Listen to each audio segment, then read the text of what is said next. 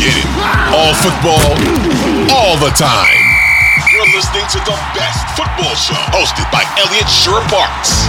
What's going on, everyone? My name is Elliot Shorr-Parks. Today is Sunday, December 25th, and this is the Best Football Show podcast, the place for the top news and opinion from myself and from the best of the best of Audacy's football podcasts and radio stations. If you like what you hear today, please hit that subscribe button as not only helps the show grow, but if you leave your best NFL take with a five star review, I'll make sure to read it on an upcoming episode of the podcast.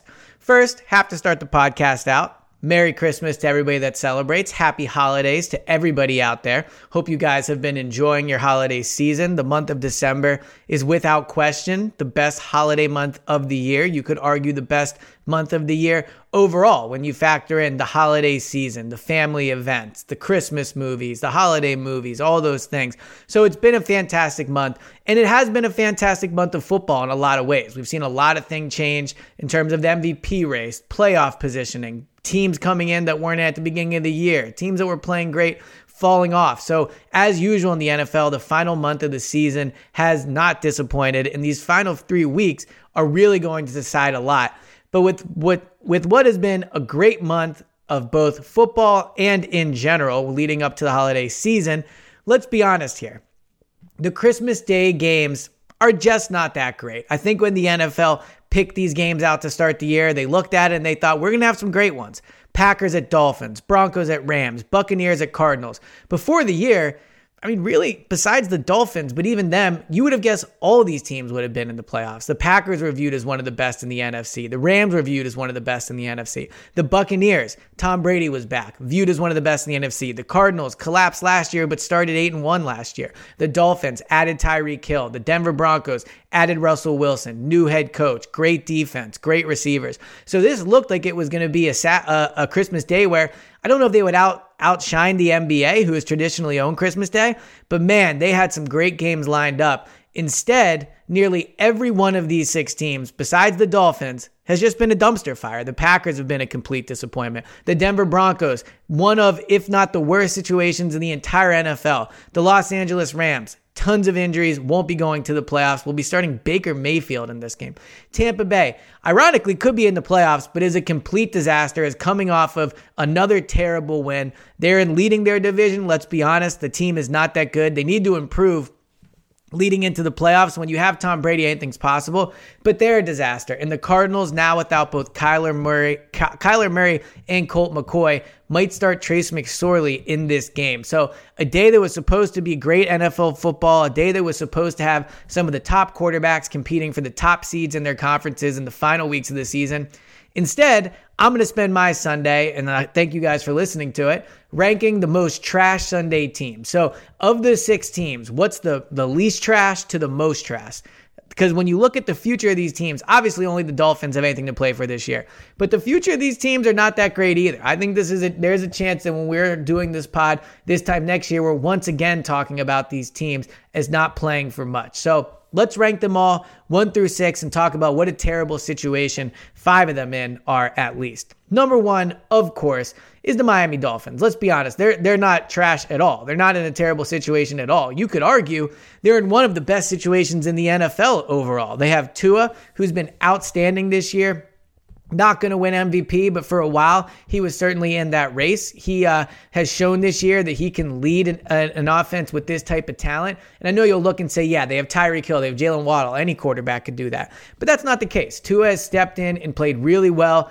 Great accuracy with his passes. He's been big when they need him to. Obviously, the Dolphins coming off of a loss in Buffalo, not ideal, but this is a team that has a very bright future. I know they don't have a first round pick, Cap space, not great. 26 in the league next year, uh, $3 million. But when you have Tua, Tyreek Hill, they traded for Bradley Chubb. They have a great young head coach in Mike McDaniels. And clearly they have an owner that's willing to spend. You look at what he just spent on Tyreek Hill. My guess is Jaylen Waddle is going to re up there when he is eligible. The Dolphins have an extremely bright future. In fact, if you look at their division, I mean, yes, the Bills, I think, have the brightest uh, future, but they have a way brighter future than the Jets, a way brighter future than the Patriots when you look at the disaster that's going on there. The Dolphins have one of the brightest futures in the AFC. And I think even if they don't get it done this year, this is not their year to win the Super Bowl. Doesn't mean they can't, but the expectation is not to win it. If they can go to the playoffs, win one playoff game, or at least be competitive in that playoff game, I think they go into 2023 feeling really good about where they're at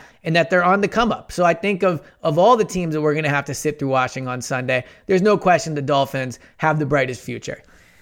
All right, now to get to the trash teams, which is really what you've all been waiting for. All right, like these are the teams you throw out with all the Christmas wrapping paper and the trash bags once you open all your gifts. These teams, nothing really exciting with them other than hoping they can rebuild. So, who's the closest to rebuilding? I think the the team with the brightest future of these 5 is the Green Bay Packers. And I say that because they're an outstanding franchise. You look at some of these other franchises, the Buccaneers, okay franchise. Cardinals, not that great. Rams, I know they won recently, but overall, not a great franchise. The Broncos are a good franchise, but we'll get to them in a minute. Their situation's so bad. The Packers are always competitive. They have a quarterback in Aaron Rodgers that will probably be back next year, but even if he's not, you have Jordan Love there, so you have some type of plan if you don't want to, if you don't get Aaron Rodgers back. Uh, they have the 14th overall pick. They have good young wide receivers. I think their defense is better than it's played this year. They have decent cornerbacks. They have some okay pass rushers. I think things will turn around quickly in Green Bay on the defensive side of the ball, especially if their quarterback doesn't throw as many interceptions. So I do think the Packers have a fairly bright future compared to the rest of the teams. I, I like the coach. I know obviously we'll see how can they succeed without Aaron Rodgers if he's not back. But I think they have a solid foundation with the 14th overall pick, you could potentially add a difference maker there. Or look, honestly, even try to move up for a quarterback. But if I had to be any of these teams, I would want to be the Packers. The Buccaneers are number two for me. And I'll be honest, at this point, it was tough to decide who to go with. The Buccaneers, not in a great spot. They're they're $40 million over the cap heading into next year. That's 31st in the NFL. They have the 19th overall pick, so at least they own their first round pick but they could be without a quarterback. It's possible Tom Brady is not back, but let's be honest, even if he is, is this a team that wants him back? Tom Brady kind of has the the franchise hostage. He's still good. Like, let's be honest, it's Tom Brady. If you're a team in the playoffs, you don't want to see him come into your building. He still strikes fear into teams. But ultimately, you have to wonder if they're good enough to win with Tom Brady. But if they're not, they're not going to move on from Tom Brady. They're not going to tell him they don't want him back. So they're basically at the mercy of Tom Brady as long as he wants to play. And it just feels like that whole situation is a disaster. There was a report that Tom Brady meets with players on Saturday night, makes changes to the game plan without telling the coaching staff. Todd Bowles has been a bit, uh, bit of a disaster in his first year as the Buccaneers head coach. Again, some talent, Mike Evans, Chris Godwin. The defense is decent but they have such a big question mark at quarterback and such a big question of which way do they want to go? Do they still want to be, you know, the the, the Tampa Bay Tom Brady's, or do they want to kind of get their franchise back, look into getting a different quarterback, and start a rebuild that they probably need? It might not take as long, but a, a rebuild that they probably need.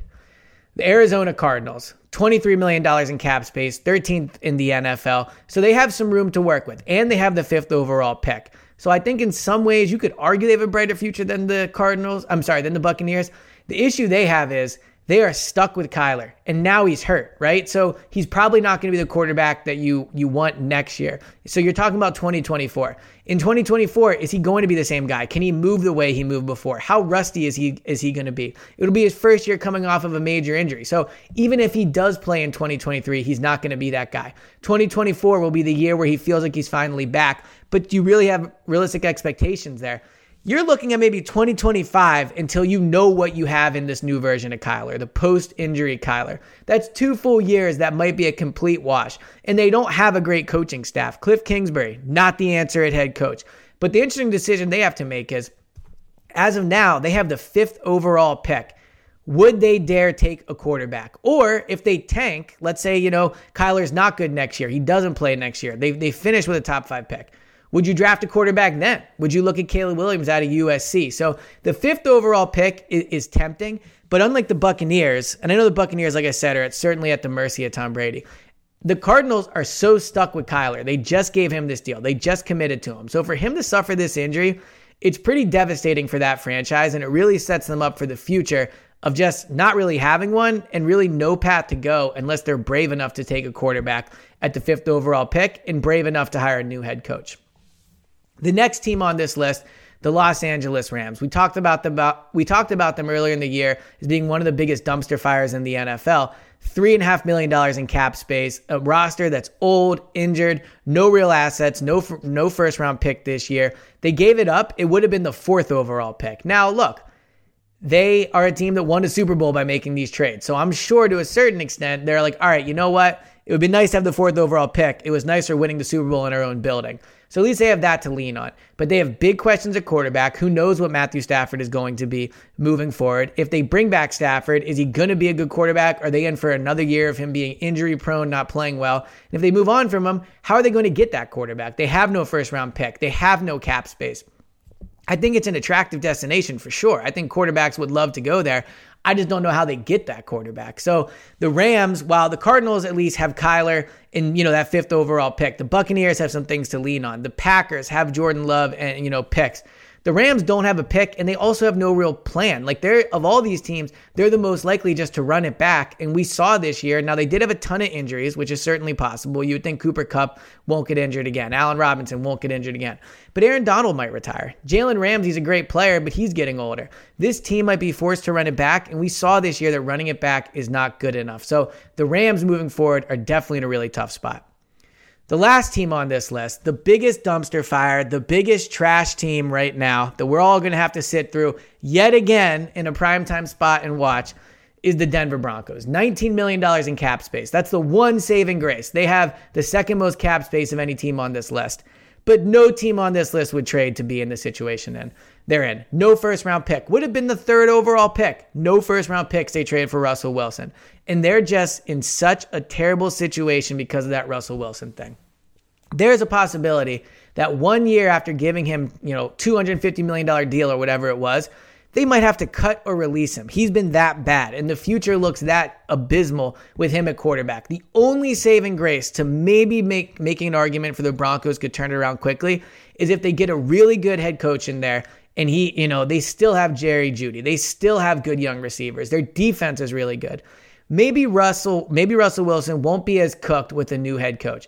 But if he's cooked and they're stuck with him for another year, this team is not going to do anything different than what they did this year. They're not going to be in the playoffs. They're not going to have a bright future. This all comes down to the head coach. And it's going to be a tough coach to get. You know, if you're a head coaching prospect, the Broncos fired their head coach do you view this as an attractive destination? Because on one hand, you're stuck with Russell Wilson, but that could be really good or really bad. If you think you could turn Russ around, you could come in next year and win, and win coach of the year job at this job.